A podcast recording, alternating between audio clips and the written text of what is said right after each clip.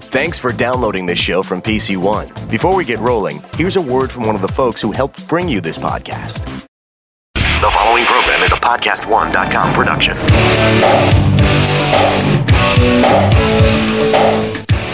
I'm so glad you're with us here on the Clark Howard Show, where it's all about you and your wallet. I want you to learn ideas from me so that you can keep more of what you make. Clark.com is our web address. Clark.com slash ask is how you ask me a question. And coming up in 20 minutes, in today's Clark Clarkrageous moment, this is so weird. Another week, another Russian hacker. This time, a Russian hacker stole hundreds of millions of dollars from various financial institutions and stole the identity of many people across this great nation. Going to tell you what's going on and what you need to know. And later this hour, oh my goodness, there's some ethical stuff going on at Uber that really gives you pause. Wait till you hear what Uber has been up to in just 30 minutes. I want to tell you a story of something that happened to me just last night. And this is a crazy story. So, we had bought a new Pyrex casserole cooking glass thing yesterday and prepared a casserole, put it in the oven, and then finishes cooking and put it on the table, you know, on some some things so it wouldn't hurt the table. You know what I mean? So we could have it table side and we had a spatula to serve out the casserole. And we're at the table about 10 minutes. We're about halfway done with dinner. And all of a sudden there was a loud explosion. And I guess reflexively, everybody closed their eyes for an instant and then open our eyes back up. And we're all covered in glass, shards of glass. The Pyrex dish spontaneously exploded. I'd never heard or seen anything like it in my life. My son got hit. He's 11. He got hit by one of the pieces of glass uh, on the edge of his left eye, but because his eye was closed, he did not injure his eye. And I had a, I had some small cuts on my body, and glass went everywhere. And it was amazing that the largest piece of glass left was only a little bigger than the width of like a magic marker. Everything else had sh- broken down into little teeny shards of glass. We were in shock, and thank goodness none of us were hurt except for little minor cuts. Dinner was obviously over. And so I've been a TV reporter for 27 years. And I've been ribbed so much by people in TV since they found out about this story last night and today because I didn't remember I do that for a living. What did we do? We start cleaning up all the glass. And so I don't have the, the video of the glass being just everywhere. But to tell you that the glass flew as far as 15 feet, that's as far as we found glass from the from the table. And so we clean all this up as best we could. And then I get on the internet and start looking. And the first things posted on the internet about Pyrex exploding is 10 years ago from Consumer Reports. Who knew? And there's endless posts about Pyrex exploding.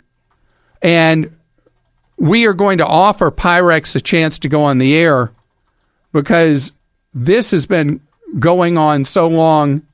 The Today Show did a story in 2012, Kitchen Calamity, about Pyrex exploding without warning. And then there are, I mean, you just look, all the posts from TV and print about this. And it's funny how, you know, we live such busy lives. Who knew?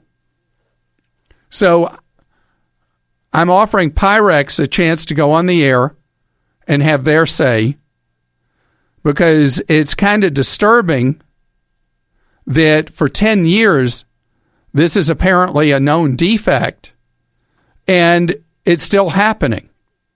One of the TV stations I'm on, I looked and they have an archive story from two years ago of somebody pulling an item out of their oven in a Pyrex dish and exploding all over them. So I want to hear from them, and I'll probably hear stories from you about this experience. And I'm going to come up with solutions for you because a lot of people do bake, a lot of people do casseroles, and a lot of people use Pyrex brand products. And it is something that taught me the most important lesson. You know what the most important lesson is? Don't cook at home. Eat out. You won't have to worry about exploding Pyrex. Well, that's not completely true because the worst thing that ever happened to me eating happened eating out. And I've told this story before, so I apologize if you're hearing it again. But about 15 years ago, I was having a salad at a restaurant, and suddenly blood was coming out of my mouth. There was broken glass in the salad. And I cut up my mouth really badly. I I couldn't even go on radio the next day because of my tongue had been cut and I couldn't speak clearly. And so, you know, things can happen. I mean, the weird stuff happens around food. And the lesson I learned from that is don't ever eat salad. No, that's not the lesson I learned from it. It was not, there's no lesson from that. It was just a fluke kind of thing. And sometimes he got unlucky, but I had no other problems other than the cuts in my mouth. And I was just fine and here to tell the tale. And again, I hope that we have somebody from Pyrex that will go on the air and give their side of what's going on with the exploding Pyrex dishes. Quinn is with us on the Clark Howard Show. Hello, Quinn. Hi, Clark. How are you? Great, thank you, Quinn. How can I serve you? Well, I heard your story the other day about how you save a lot of money booking with Spirit Airlines. And Spirit's one of the few airlines I found to have a little quirk that if you book the ticket at the airport, you actually save even more money. Isn't that the oddest thing ever? Is that it saves an airline money if you buy a ticket online. It's far cheaper for them. But Spirit does this craziness where if you will actually inconvenience yourself and go to the airport, you get a better deal. How much is it? How much lower do you get that would make it worth it to go to the airport to buy a ticket? Well, for me, I'm looking at two tickets for my wife and I round trip, and by going to the airport, it's going to save me seventy six dollars. Seventy six dollars. Yeah, so they do. It's like eighteen ninety nine per ticket per each way that you save, and what they call it online is a passenger usage fee.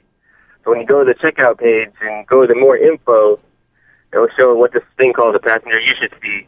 And if you look at that, that's what the money you're going to save if you go book at the airport. And so you, how far did you have to drive to go to the airport to buy your you and your wife's tickets? Oh, for me, I work right by the airport, so it's like a five minute drive. So it's definitely worth it for me. But I probably would still drive from my house, which is a good a good twenty minute drive. And tell me, uh, what was your total ticket price, and where are you going from and to? I'm going from Orlando to Newark, and I end up paying seventy dollars per ticket per round trip. Seventy dollars round trip, Orlando, Florida to Newark, New Jersey. That's correct. Yep.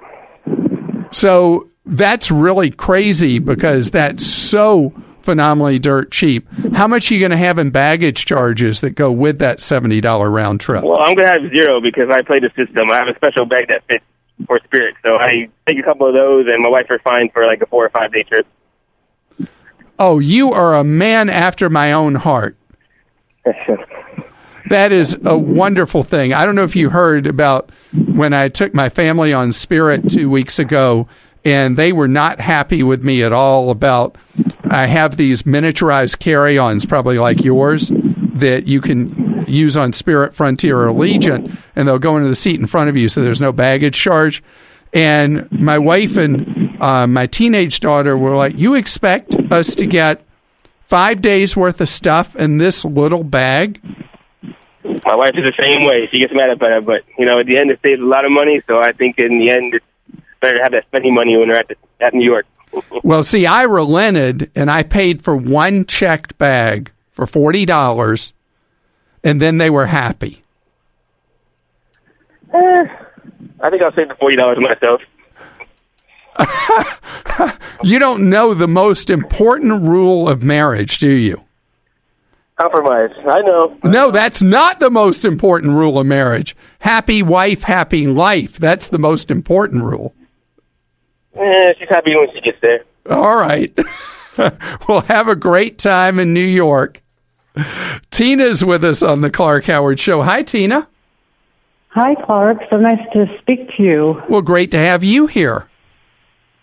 What's going on, Tina? So, um, so we are covered under a major insurance company, and they've recently sent us a letter asking for all of our social security numbers. And um, I'm a little concerned about that because about a year and a half ago, we, we received another letter saying there was a major breach of sensitive information. So I'm not sure what to do.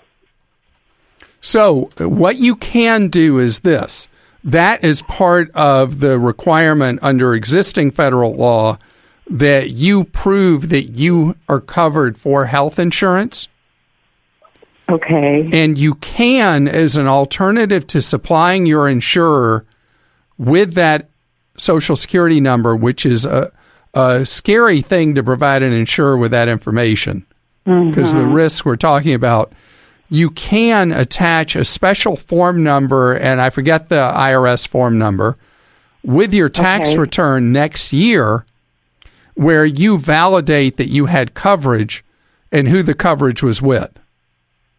Okay, that sounds like a good alternative. So the insurer is under a requirement to show that they tried to get you to provide your social security number. You are not required to give it. So Okay. my attitude is you should not give it to your health insurer and then just Okay. after the fact do the paperwork. But I would say there's pretty good odds that with however healthcare changes going forward, that the individual mandate is over. No matter how healthcare reform is done, that the requirement that you must have health insurance is going to go away. And then the Oh, need okay. for the social security number in that form I'm talking about won't exist anymore anyway. Okay, that sounds good. So, um, when there was the major hack into our um, into millions of accounts, should I be worried about that? Well, anytime that there's an insurance company hack, they have such deep levels of information on you that a hacker may have gotten that it means that it's kind of like a sleeping problem that at some point a criminal may take that information and try to assume your identity. And there is mm-hmm. one strategy that you may have heard me mention before that's the best way to deal with that, and that's to do what's known as a credit freeze. Right. And so if you do a credit freeze, the fact that the criminals may have all that information from a hack of a health insurer will do you minimal harm in almost all cases. Paybacks are, well, you know what paybacks are.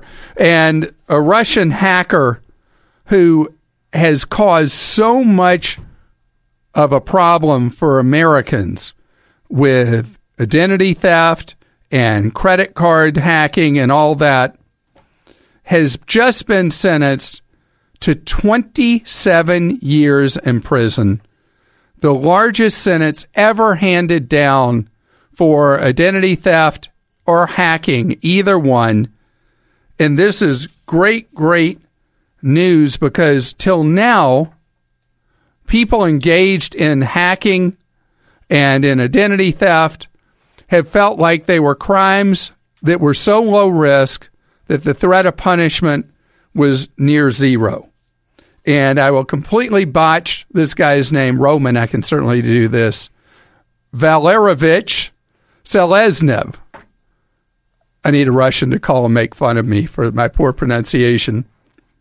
But this guy had sold millions of credit card numbers on the black market. And something I mentioned to you yesterday is hackers have become so proficient at stealing credit card numbers, including the three digit code on the back of a Visa or MasterCard, the four digit code on the front of American Express, that the value in the black market for stolen credit card numbers has collapsed. Be on your guard, be aware, and especially with your debit card, because that's where the greatest risk happens to you with these hackers. Please Monitor your account closely. Download your financial institution's app if you're going to use a debit card. But the best defense of all is don't use and carry a debit card. There's way too much risk with those. If you're wondering how to get the funding needed to run a small business today, Kabbage has the answer. Kabbage helps small business owners access simple and flexible funding right away without the headaches that come with applying for a traditional loan.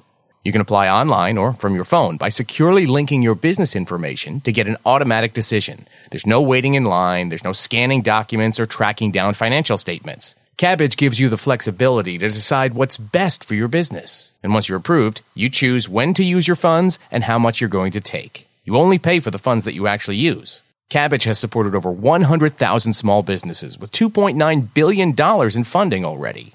Visit kabbage.com slash save there's no cost to apply or set up your line of credit. And just for listening to this podcast, when you qualify for funding, you'll get a $100 Visa gift card that you can use anywhere. That's cabbage with a K. K-A-B-B-A-G-E dot com slash save.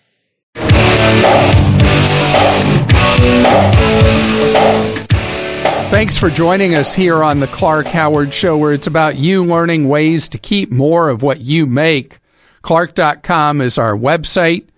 ClarkDeals.com is where you go to save money.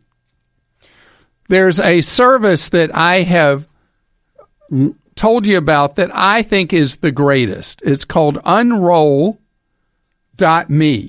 U N R O L L dot M E. And Unroll Me, what it does, and you may have used it yourself, is it cleans up your email. Think how your email box over the years gets clogged up with so many emails that come over and over again from various websites, various retailers, who knows who. And Unroll.me makes it ultra easy for you to stop all that, clean up your email, and streamline your life and they do it for free. Well, it's one of two stories that have broken in the last 24 hours involving uh, unethical practices by Uber.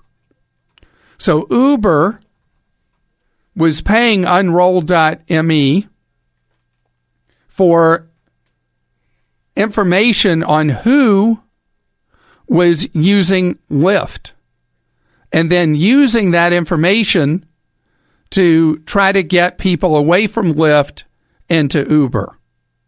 It has been a major league embarrassment to Unroll.me.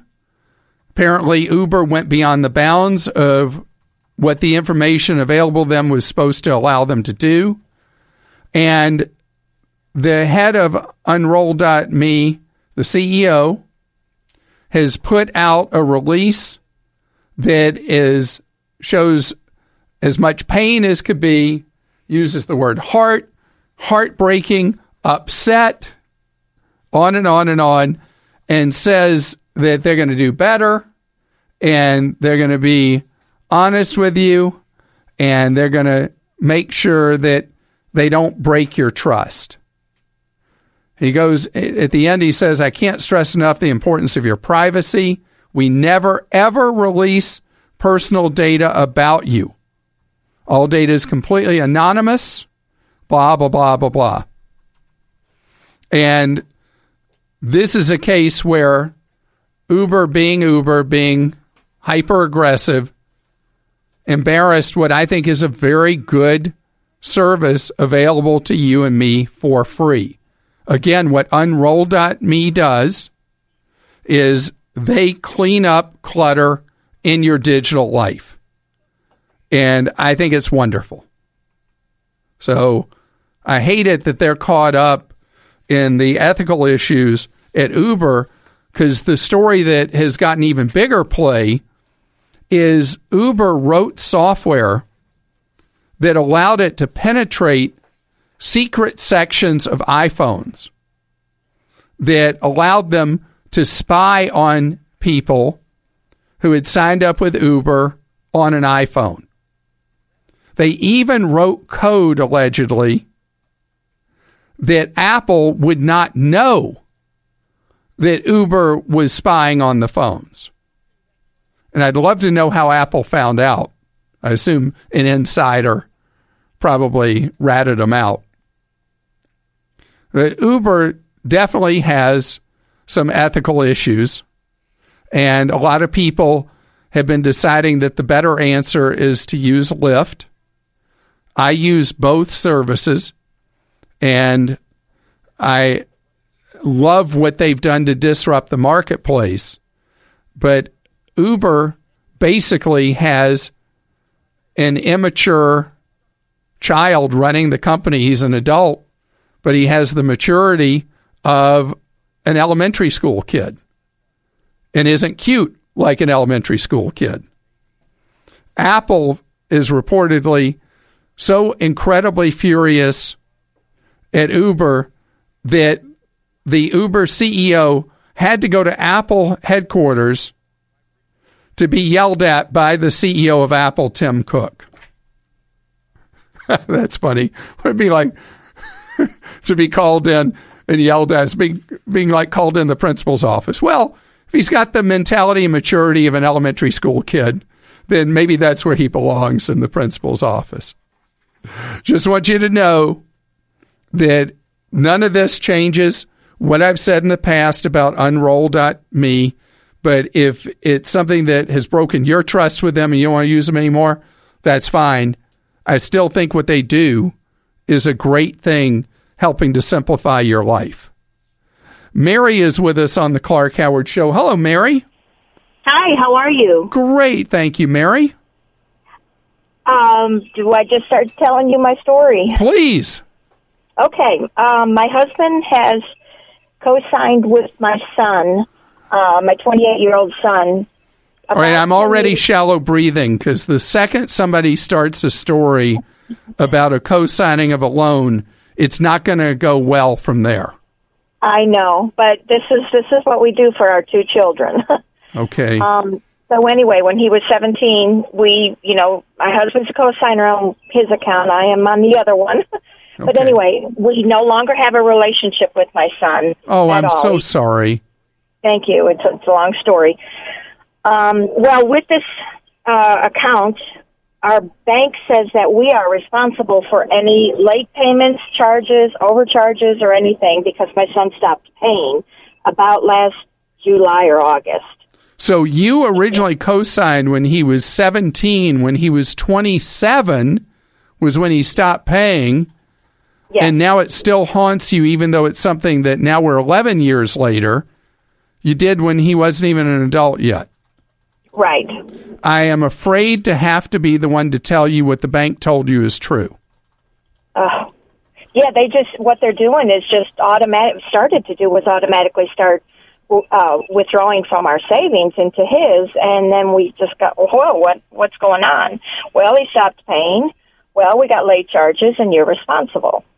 So, uh, so I think it's I think it's absolutely horrendous when a bank has the uh, the language in their agreements that they don't even notify you and they come right. and take money from you.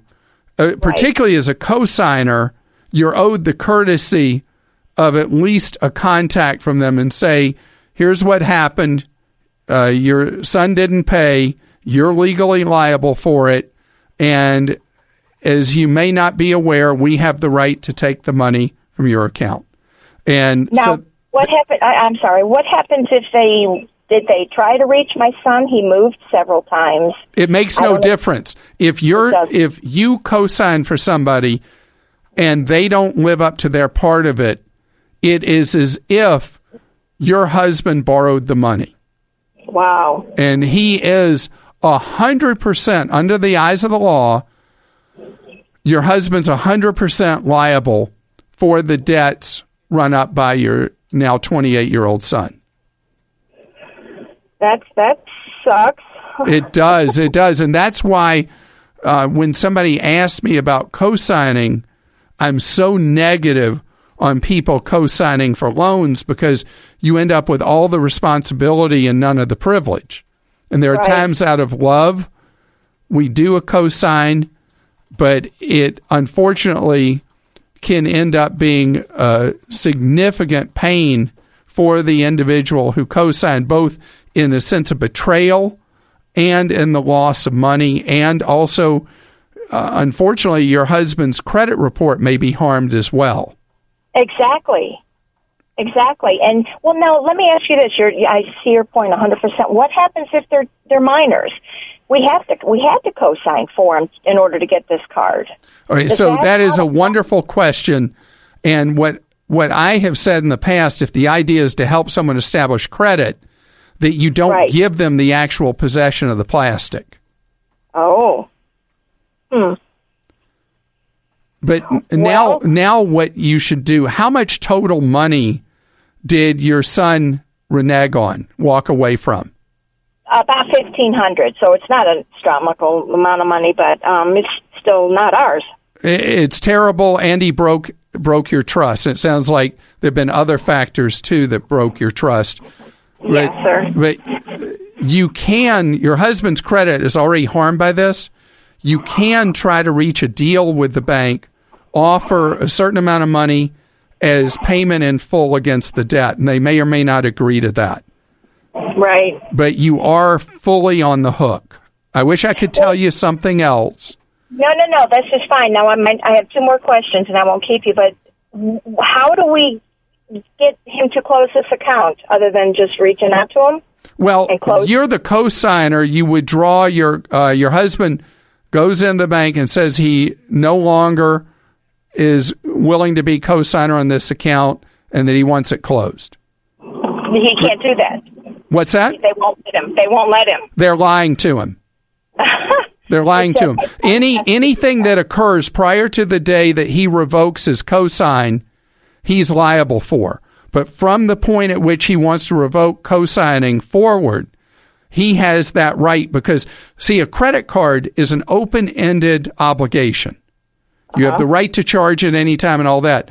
The co signing is not open ended. At the point that he no longer wants to be part of that, the bank must release him from that. And if wow. the banker does not know the law, your husband should go into a branch and tell him, I am happy to explain how the law works to them. Okay. And they you need to they need to release it and close the account and then any or if they want to keep it open and make your son the only obligor on it, they can do that, but they're not going to do that because he's right. already welched on it and walked away. Hmm. So how do we know the law? How do we find you out? Don't, don't even worry about that. You go in and tell him that he is revoking his co-signing and you need Okay. to sign paperwork to do so. And have you met with the branch manager at the bank?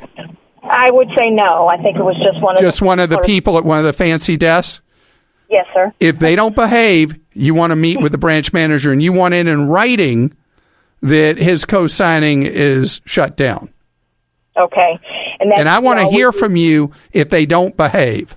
One other thing you should do, because the bank already has mistreated you this way, I want you to file a complaint at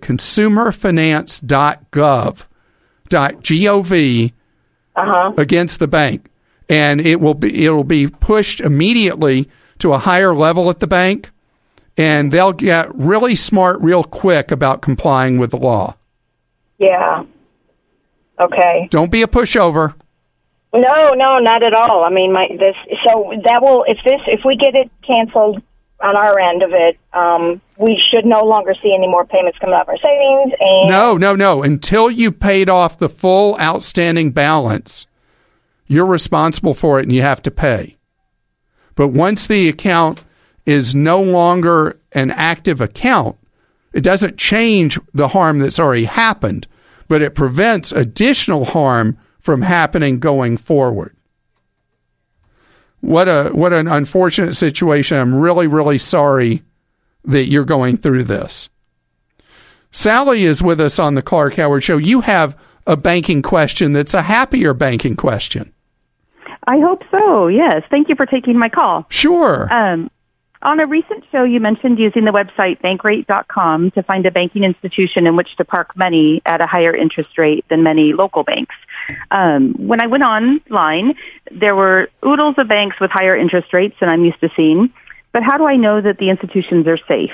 Are they all Bankrate will not insured? list a financial institution unless it is a full FDIC insured financial institution. So Okay. all the ones on the list, I'm looking right now 1.15%, 1.11, 1.10. Um, I mean, that's so much more than you get from a local bank. 1.25. Look at that. Yes. And you see That's- when you look at the listing, one of the things that Bankrate shows you on the left hand bar is member FDIC. So Right. And one of the ones that I looked up, which is the 1.25 one, um, I looked it up on the FDIC.gov website, and it is not listed, although it does say that it's a division of a different bank, which is listed as covered. So as long as it's a division of the bank that's FDIC insured, we're okay. That is a great question. And I'm looking at, I see what you're talking about. There's three of them that look like they're mm-hmm. divisions of FDIC insured banks. And I- I'm going to verify that Bankrate has done its work right. Okay. I'm that just going to, I- I- because, you know, I I don't feel put this bit- list together. Bankrate puts this list. I'm going to make Right. sure that it is as it should be. Okay. Um, will you update on a future show? Yes, and uh, oh, so well, gosh, I don't even need to. Joel already went and looked, and the brand you see is FDIC insured.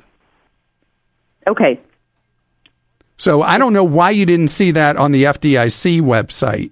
When I put it in, it did not come up. When I put in the name all of right. that Then. I will. Yeah. We'll just triple check. Okay.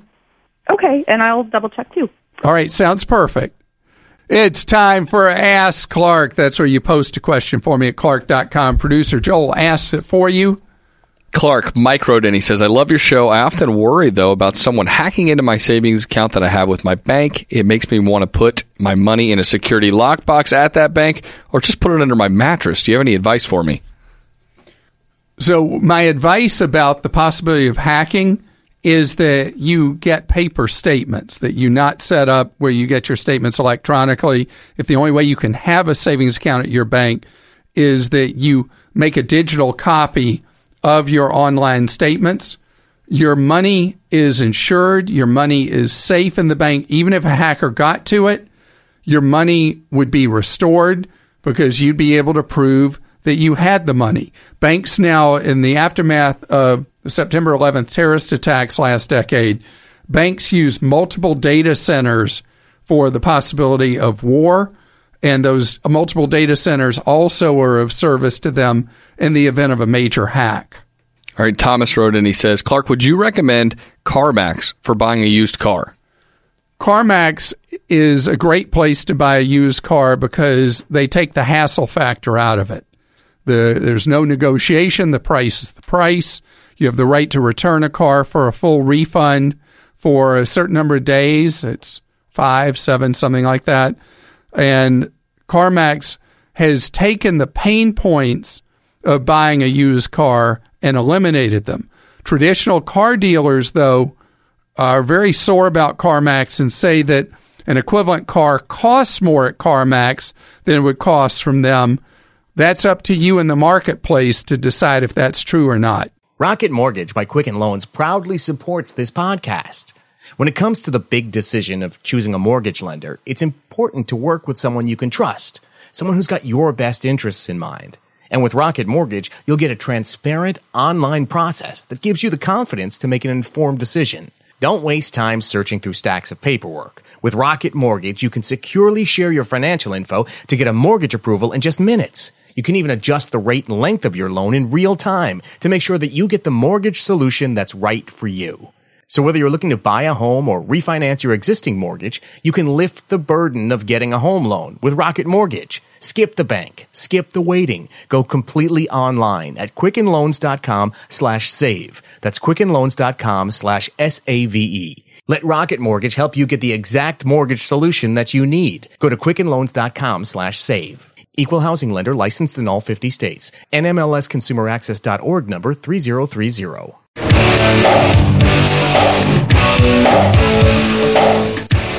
Glad you're with us here on the Clark Howard Show, where you learn ways to keep more of what you make. Clark.com is the web address. You can follow me at Facebook.com slash Clark Howard. In a half hour, self driving cars, they're a lot closer than you think. In fact, already happening. Polling shows people overwhelmingly uncomfortable with the idea of being in a self driving car, well, I got a story to share with you in just a half hour. Right now, I want to talk about stock market, the index of tech stocks at an all time record high, the NASDAQ at 6,000. To give you perspective, the NASDAQ has run around from being at 5,000 in year 2000, 5,000 and 2000, 17 years ago, to being worth almost nothing a few years later, to slowly climbing back up and took it 15 years from its previous high to get back to where it was. So from 2000 to 2015, it took that long to get back round trip to where it was. And then since 2015, it's gone up another thousand, and stock markets around the world at record highs. The Dow, which is the 30 largest stocks, record high. Pretty much across the investing world, things are in rarefied air. And what's always nerve wracking for me is that people get excited about investing now and not like at a previous low point eight years ago when people wouldn't go anywhere near owning stocks. The people who toughed it out, stomached the hard times, have roughly quadrupled their money in eight years. The people getting in now are getting in at a point that is, I mean, we could keep going up for a couple of years. You never know when things turn. But the reality is the value of stocks that make up these various indexes or indices, whichever way you like to say it, they are very, very, to put it politely, fully valued. They're priced for perfection. Life is not perfect. Now, that doesn't mean that I've stopped putting money in. Every 30 days, through a variety of things, I put money in the market. And I do it through thick and thin. So even though I recognize that values are, by historical measurements, really high, I'm not bailing. I'm not altering what I do because my strategy is a long term strategy. The money that I have invested, that I'm putting in, and that I'm adding to month after month is money I have no need for for many, many, many years to come. And if that's your story, if your story is my story, I was talking with one of our staffers who will remain nameless, but she's in her 40s, and she is nervous about having her money and stock type choices in the 401k. Money that she's not going to touch for another 20 years. So the fact that the market may be in rarefied air is not relevant. On the other hand, if you're overwhelmingly in stock type choices and it's money you're going to need in the next few months or years, that's too much risk. But the very concept of trying to time when to get in and when to get out, the odds that you call that one right are so low that you're better off going to the roulette wheel at a casino. And let me tell you, I know nothing about roulette because when I went to place that bet back in January, I went to the wrong table. And it was some other game. I don't know what it was. And they were laughing at me that I was at the wrong place. So, investing, I know something about gambling. I'm proud to admit I know nothing. I don't like gambling. It's not my thing. But creating financial security, that is my thing.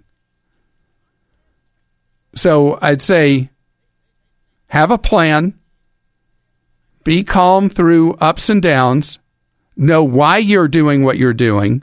If you don't know why you're doing what you're doing, then you can't be calm when things turn. And don't take today's record highs as your signal that you should suddenly throw a big pile of cash into investments. Remember, the greatest money is made when other people are afraid, not when everybody's exuberant. Kevin is with us on the Clark Howard Show. Hello, Kevin. Hi, Clark. How are you doing? I'm doing good. Uh, I have a question about some rental property. Okay. Uh, I started renting my house in 2013 because I moved uh, to go to PhD school. Um, but I have not been claiming this as rental income. Honestly, I wasn't aware I needed to. Right. And Kevin, I'm going to repeat some of what you said because your phone is a really, really cheap one like I would get. And so you were cutting in and out on me. Uh, uh-huh. You, you're getting a PhD. What's your PhD going to be in? Uh, information systems. Okay. So that came through loud and clear. And you have this okay. property that you were living in that you've turned into a rental. And since right. 2013, you haven't declared the income from the rental property.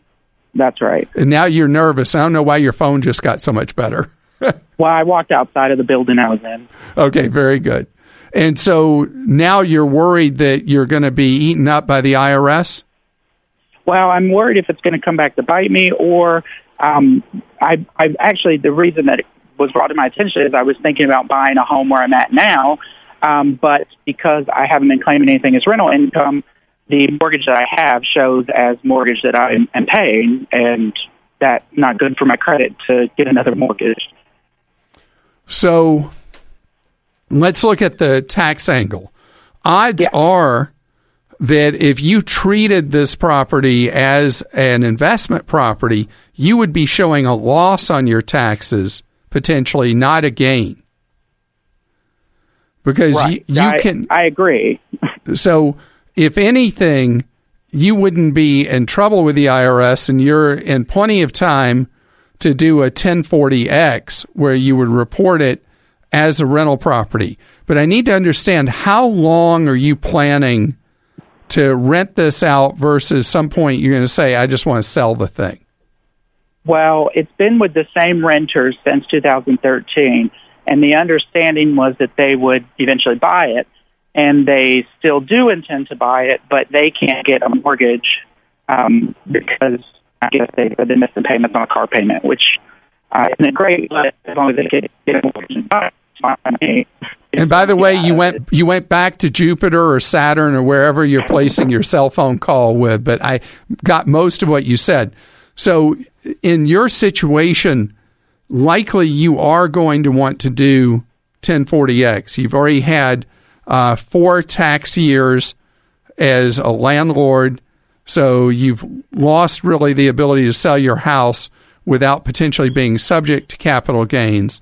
And because of what's involved here, I know you're in grad school, but I'm going to ask you to spend a little bit of money. And I'd like you to go to a tax professional to consult about whether or not the best course of action is for you to do the 1040Xs and report this as a rental property with what's involved with that. And that will help you with the application you're doing for the mortgage.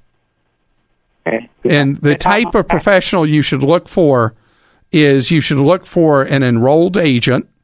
That's a classification of someone who is uh, registered with the IRS to do uh, to be a tax expert and do tax work, or a CPA who does tax. You know, you're not in any trouble here, and so it's just a matter of getting the paperwork right, and there'll be a double benefit to you getting that paperwork right because of what you need for documentation for the mortgage company anyway. And best of luck to you with your PhD. Lindsay's with us on the Clark Howard Show. Hello, Lindsay. Hi, Clark. How are you? I'm good. How are you? Thank you. Good. How Lindsay, you? your phone is as bad as the last one, so maybe it's our system and not your phone. Let me see if I can hear you as you talk about your kids. Okay. What's going on with your kids? Okay, so my 12 year old daughter was getting her exams replaced. Um, the third time. All right, Lindsay, I'm so sorry. I'm going to have to put you on hold and we're going to have to figure out what's going on with our phones. Yes, Kim?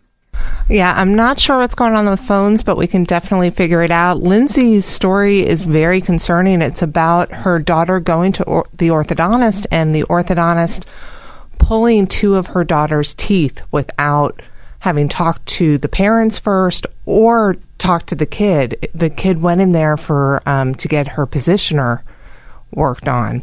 So when we come back from break, maybe we can address this a little more and hopefully we'll get the phone situation worked out. Wait, wait, wait, wait, wait, wait, wait. It's crazy. Wait a minute. The orthodontist, uh, was it a clerical error or something? That's crazy. Okay, I can't wait to hear more about this from you, Lindsay, if we can get our phones functioning properly. Lindsay, we're going to try to see if we can hear you this time on the Clark Howard Show. How are you, Lindsay? Hey, I'm here. I'm good. Thank you. Oh, you're clear as could be, Lindsay. So um, I want to set background because you started to talk just a few minutes ago, and what you said is quite disturbing. Our producer, Kim, clarified it so everyone could hear it. You had taken your child to the orthodontist, and without consulting you, without even telling your child, the orthodontist yanked two teeth out of your child's mouth.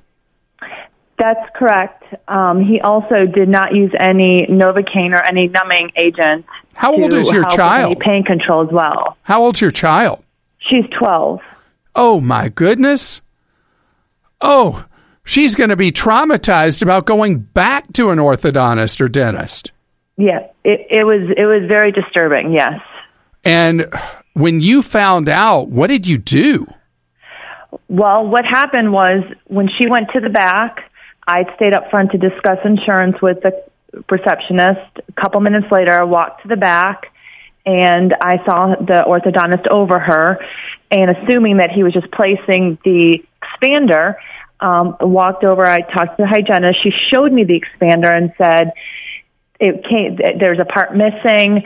Um, we're going to have to reschedule you to come back. So sorry. I said, okay. I looked down. I saw Anna answering, you know, in the, the table and I sit down and they proceeded to tell me that, you know, the doctor um, decided that she needed to get two teeth pulled as well. And I look over to her and I see her in pain, tears going down her face, her face very red. Um, kind of took me a while to process kind of what was going on. Um, he sits her up. We're all done. I noticed he had had a tool when he was also using a tool in her mouth to extract this tooth. Um, she gets up. Her face is red with tears and still trying to process what's going on. He started to explain to me why he felt the need to pull her teeth and said, okay, I understand.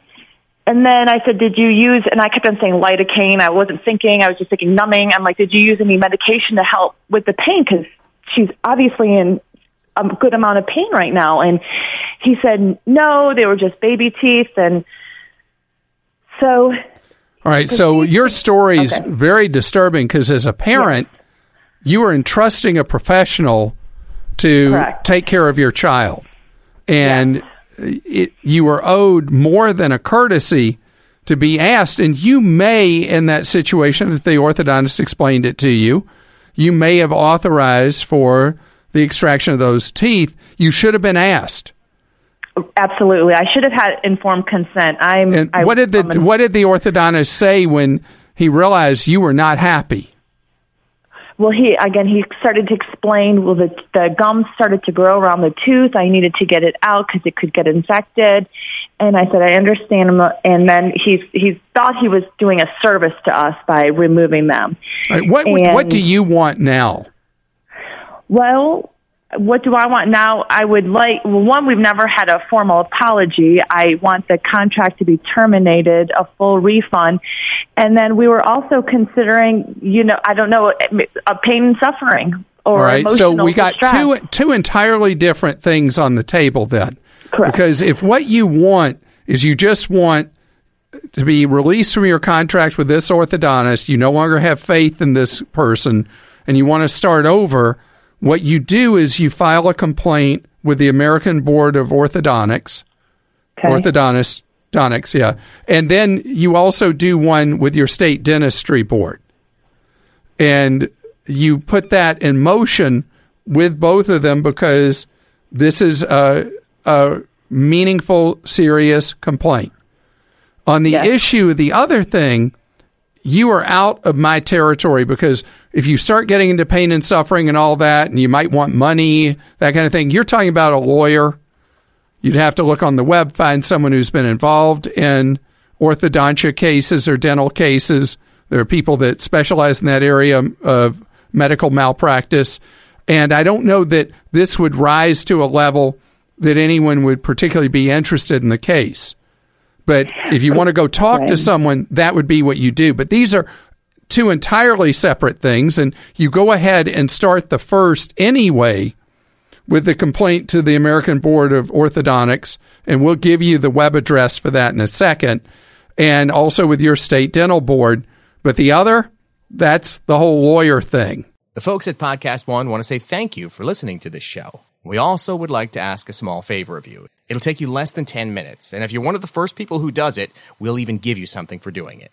We want you to complete a short survey for us because we need the information you give us to help make things better every day. Just go to podcast1.study and everything will be right there for you. That's podcast1.study. The first 250 people that go and complete the survey will get a $25 gift card to restaurant.com. And there's a chance to win an additional $250 Visa gift card. All of our shows are supported by advertisers, and filling out this survey will really help us out. So please go to podcast1.study. And thank you. Stay tuned for 60 seconds of AP News headlines right after this podcast.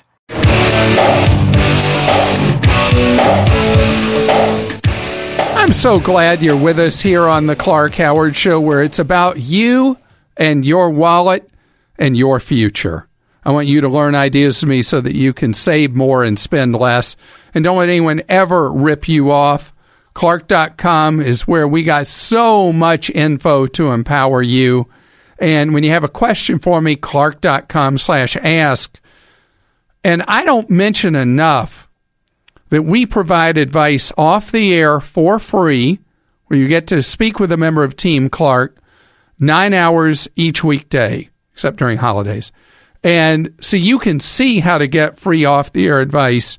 If you scroll down the front screen on clark.com, how to call in, what hours to call in, and all the rest, because it is my goal that you be empowered with knowledge to take more control of your life. Polling, every poll that's come out, every survey shows that Americans overwhelmingly despise something that I love. I adore the idea of autonomous vehicles, vehicles that are going to deliver for us without a driver, vehicles that will deliver us where we want to go without a driver. But Americans are absolutely diametrically not into it. Well, it's happening. Not next year, not the year after. In fact, Waymo, which uh, used to be part of Google, it spun off from Google. Waymo is starting to offer free rides in the Phoenix metro area to families that are willing to ride in a self driving automobile. They're using principally Chrysler Pacifica minivans, which are very comfortable. And so it'd be great to be toted around by a self driving vehicle and that be the vehicle that totes you around. And they are just early in what's going to become totally common. Amazon is spending a fortune on trying to develop self driving vehicles for delivery. And this is not gray. This is not a maybe. This is happening. And the beauty of it is it's going to save so many lives. The tough part is the 20 year transition we're in the midst of. And again, people aren't even aware of that. 20 years it's going to take to turn over the vehicle fleet so that all vehicles are autonomous. And the tough time is going to be where you still have cars on the road, vehicles on the road, being driven by us, imperfect humans, that'll be on the road with self driving vehicles. Now, I have a car that is partially self driving, has autopilot on it. I get on a freeway, it just drives. It adjusts for traffic around it. It is amazing. And I was with a friend from Denver who I was giving a ride the other day, and I took him on the freeway to experience the autopilot. And he became, to say the least, quite animated in the vehicle. And he's like, You're not holding the steering wheel. And I already told him I wouldn't be driving the car. And he went in five minutes, five minutes from being in terror that the car was driving us to like, this is the greatest thing ever. Alan was just beside himself that the car was doing the driving. And so it is a direct part of our future, but for many cars, you're going to see it in phases. The cars now that have what, for people who have it, you get used to it the first day you have it, the adaptive cruise control that automatically adjusts the speed of your car based on the traffic in front of you and always keeps a safe distance from the car in front of you. If traffic suddenly comes to a stop in front of you, before you can even realize, before your brain can even act on it, the car is stopping, keeping you out of harm's way, running into the vehicle in front of you. The vehicles that now keep themselves in the lane. Just examples of things that occur. And I heard the saddest story the other day about a guy who was backing up in an SUV. And, you know, SUVs sometimes can be hard to see out of the back and ran over and killed a child backing up. And as a parent, you just, I mean, you think about that and how horrific that is. And the cars that are coming out now have these cross traffic front and back things that would alert you and depending on the vehicle maybe even stop the vehicle and so the other day i did an experiment that somebody asked me to do didn't believe me that my car could be automatically summoned with with the app on the phone and I showed it, and then he said, Well, what if I go stand in the path of it backing up? What'll it do? And I said, I guess it'll stop. so if you're crazy enough to try it, we'll try it. And sure enough, it automatically stopped when it got to three feet from him standing in the car's path. So the technology is changing and changing fast and definitely for the better. I know for a lot of people, new technology is unsettling. And there will be hiccups with all this new technology, but the net effect is going to be a lot of the tragedy on the roads will not happen anymore. Speaking of being on the road, Mark, you're taking a road trip with the most precious of family members. Who are those? That's right. That's my wife's small dogs. And don't um, come in between you and your wife's small dog. You know better than that, right? That's correct. That's correct. That's why I called them my wife's small dog. I love them. I love them too, but not nearly as much as my wife does. Understood. Um, so I want to thank you first, Clark, for taking my call. And, and as you said, my wife and I um, would actually like to take a trip, a car trip uh, across the United States and probably southern Canada.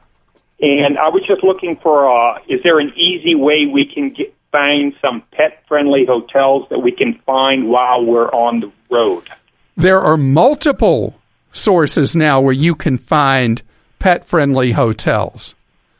And so it's become so much easier than it was even just a few years ago.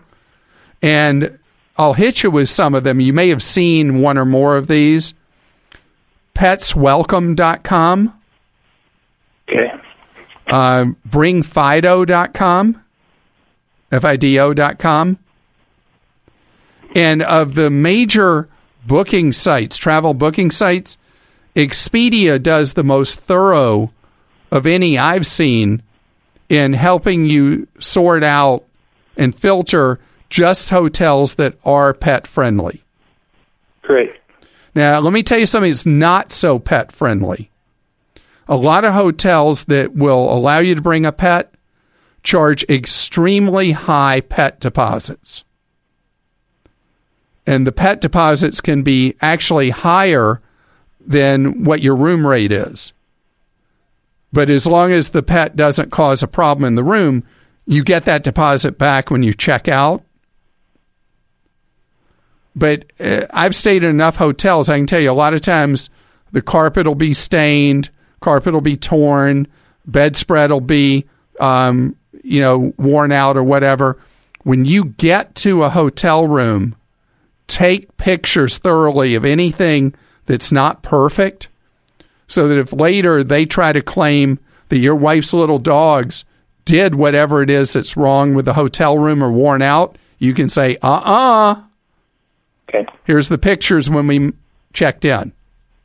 Okay, that'd be helpful. So you're going to be on your wife's best side now that you figured all this out, aren't you? That that's right. Um, she said uh, that we can only go on the trips if she can bring along a dog. So that's a rate limiting factor here. So so you're going to uh, be fine. There are going to be places all over that will accept her little dogs. And one other thing, if you target in on a hotel and it's pet friendly and all that. You know, you can take your pet. Go to TripAdvisor, and there will be a thing when a hotel's pet friendly. There will be a button where you can read what, what reviews people have said about the experience of having a pet at that particular hotel. Because it's not enough that they say your pet can come, it's also are they really, truly pet friendly? Yes. And that's why I like TripAdvisor for that information so very much. But, Mark, you've lost the ability to get hotel rooms the extra cheap Clark way because there's no way when you do the blind bid sites you can know if you can bring your pet. So, not going to save as much money as I do. Josh is with us on the Clark Howard Show. Hi, Josh. Hey, Clark. How are you? Great, thank you. You have a baby, and we're not talking about somebody's favorite pet here. We're talking about a real human child. How old's your child? Uh, she is six months tomorrow. Well, happy half year birthday to her. Oh, thank you. What's her name? Um, Lena. All right, are we going to talk about Lena here? Yeah, yeah. Actually, um, I was interested. I have actually recently, you know, started to focus on retirement and retirement accounts. Um, and I actually wanted to take advantage of, you know, her age and the law of compound interest and see if I could open a retirement account for her. And then as she grows older, teach her how to um, actually put into that retirement account. You cannot. Um, I didn't. I cannot. Okay. You cannot So unless unless she uh, is doing a job modeling for some company and she has earned income. Until a child has earned income, they cannot have a retirement account. But you could open an investment account, and if you put money in an index fund, the tax treatment of index funds is so favorable that you'd be able over many decades for her to accumulate a lot of money that would face extremely minimal tax each year. And then at the point that she would want to draw on the money, which would not have to be at retirement age, she would be able to do so and pay what, at least by today's tax code, is very favorable capital gains tax rates. Okay. So Um, that would be a way to do it. Now, does Lena seem to be brilliant, though? Uh, yeah, she's a pretty astute kid. I mean, she's doing everything pretty early. So if and in your family, what are the odds that Lena goes to college? Uh, given her mom, but it's it's pretty high. Yeah. So an alternative that would get you some tax-free money for her would be if you did what's known as a 529 plan, which you could save money for college tax-free. If it's spent on college, it's spent tax-free. If it's not used for college, then the money can continue to accumulate tax deferred, and way down the road, it would be taxed based on uh, her tax bracket potentially and a 10% penalty. So it's not nearly as favorable a tax environment if she didn't go to college, but much more favorable if she did than doing an investment account. So I would think about it, Josh. And uh, so would you put the odds at 90% she's going to go to college? Yeah, pretty much. If it's that high and you were putting money aside for six months, I'd look at my 529 plan guide at clark.com, put money in there, and let it grow tax free. Jason joins us. Hello, Jason. Welcome to the Clark Howard Show. How are things going? Hey, very good, Clark. Thank you. So, you have a question for me about saving money on your utility bills every month. Is that right? Yeah, well, I just had done a home energy audit, and one of the guys looked at everything, and uh, you know, I just had a question on what where the best spot to go was on that, and uh, they, you know, they gave me a price as well. I'm just curious. I wanted to sanity check myself, make sure I'm not out in left field here. So, what was their number one recommendation that you do to your home? So their number one recommendation was to put in a radiant barrier system up in the attic to keep it cooler. Uh, but they were also looking at patching up all the, the plenum pipes and putting up chimney balloons and uh, a tent for the stairs up into the attic and what have you, all that. Okay, so uh, doing the modern insulation in the attic, absolutely. That by itself, that plus the tent over the pull down stairs, that potentially could reduce your consumption for heating and cooling by up to 30%. Okay, wow. Is that kind of the number they gave you? Yeah, they were saying uh, they pretty much guaranteed 25%, but they've seen upwards of 40 to 45%. I've not seen that much, but I'd say 25 as a minimum, yes. Okay. So you you named a couple other things. Take me in order. What was like the next thing they said? Then I think it was uh, chimney balloons. I'm not familiar with that product. Yeah, I guess it uh, goes up in the flue and just creates a, a gap so the air can't come in and out. Hmm. They I'm going to check on that myself. Yeah, they, they said they had a hard number of each chimney. They it's about three hundred fifty dollars a year. They say in just wasted energy. I wouldn't be surprised. Uh, now you've taught me something I'm going to look at. Like I said, they they threw a lot of stuff out there, so I wasn't sure how much was just their salesmanship. What else how- did they suggest? They were going to put on for all the outlet coverings, insulate all of those, saying that basically they add up to a full door size. Yeah, that's really uh, cheap to do and is very helpful. Okay. Well, and then they, you know they threw out a price based on if it was a I think twenty five percent payback. It'd be about a three year ROI on that. So I mean, it sounds like they're pretty accurate on based on what you're saying, though. And I think that's very possible. There's a nice briefing at energystar.gov. You can read about what gives you the greatest bang for the buck. And the things that they're talking about, other than the one I'm clueless about, the chimney balloon, they all make perfect sense as something that will have a great payback and save you real money year after year moving forward. You get them done, and all they do is save you money. Thanks for listening to the Clark Howard Podcast. Download new episodes every Monday through Friday at podcastone.com. That's podcastone.com. I'm John Horn. I'm the host of Geffen Playhouse Unscripted. I'm here with our very first guest, Rainn Wilson. Hi, John. It looks like I'm the first guest on the Geffen Unclothed, Unscripted. Unscripted. Yeah, let's go with that. A marriage made in heaven, I guess. Or Westwood. Tune in for some of our exciting upcoming guests David Copperfield, Neil LaBute, Neil Patrick Harris, Josh Gad, Rita Wilson, and many more. Be sure to download new episodes every Wednesday on the Podcast One app and on iTunes. And don't forget to rate, review, and share. And here I'm we are. Rainn Wilson, the first guest. You were No, the very this- first guest. This was a huge of mistake. Geffen Playhouse Unscripted. Huge mistake. What we're learning about the Manchester bomber. I'm Rita Foley with an AP News Minute. The father of the alleged Manchester suicide bomber says his son didn't do it. We don't believe in killing innocents, he told the AP. But the father reportedly was a member of an Al Qaeda backed group in Libya years ago. That, according to a former Libyan security official.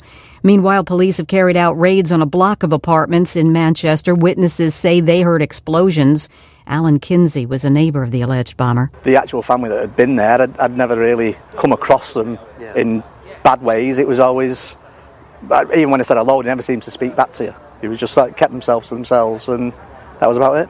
The British putting more military troops on the streets now as police say it's clear this is a network they're investigating. President Trump has arrived in Brussels for NATO meetings after a visit this morning with the Pope at the Vatican. I'm Rita Foley.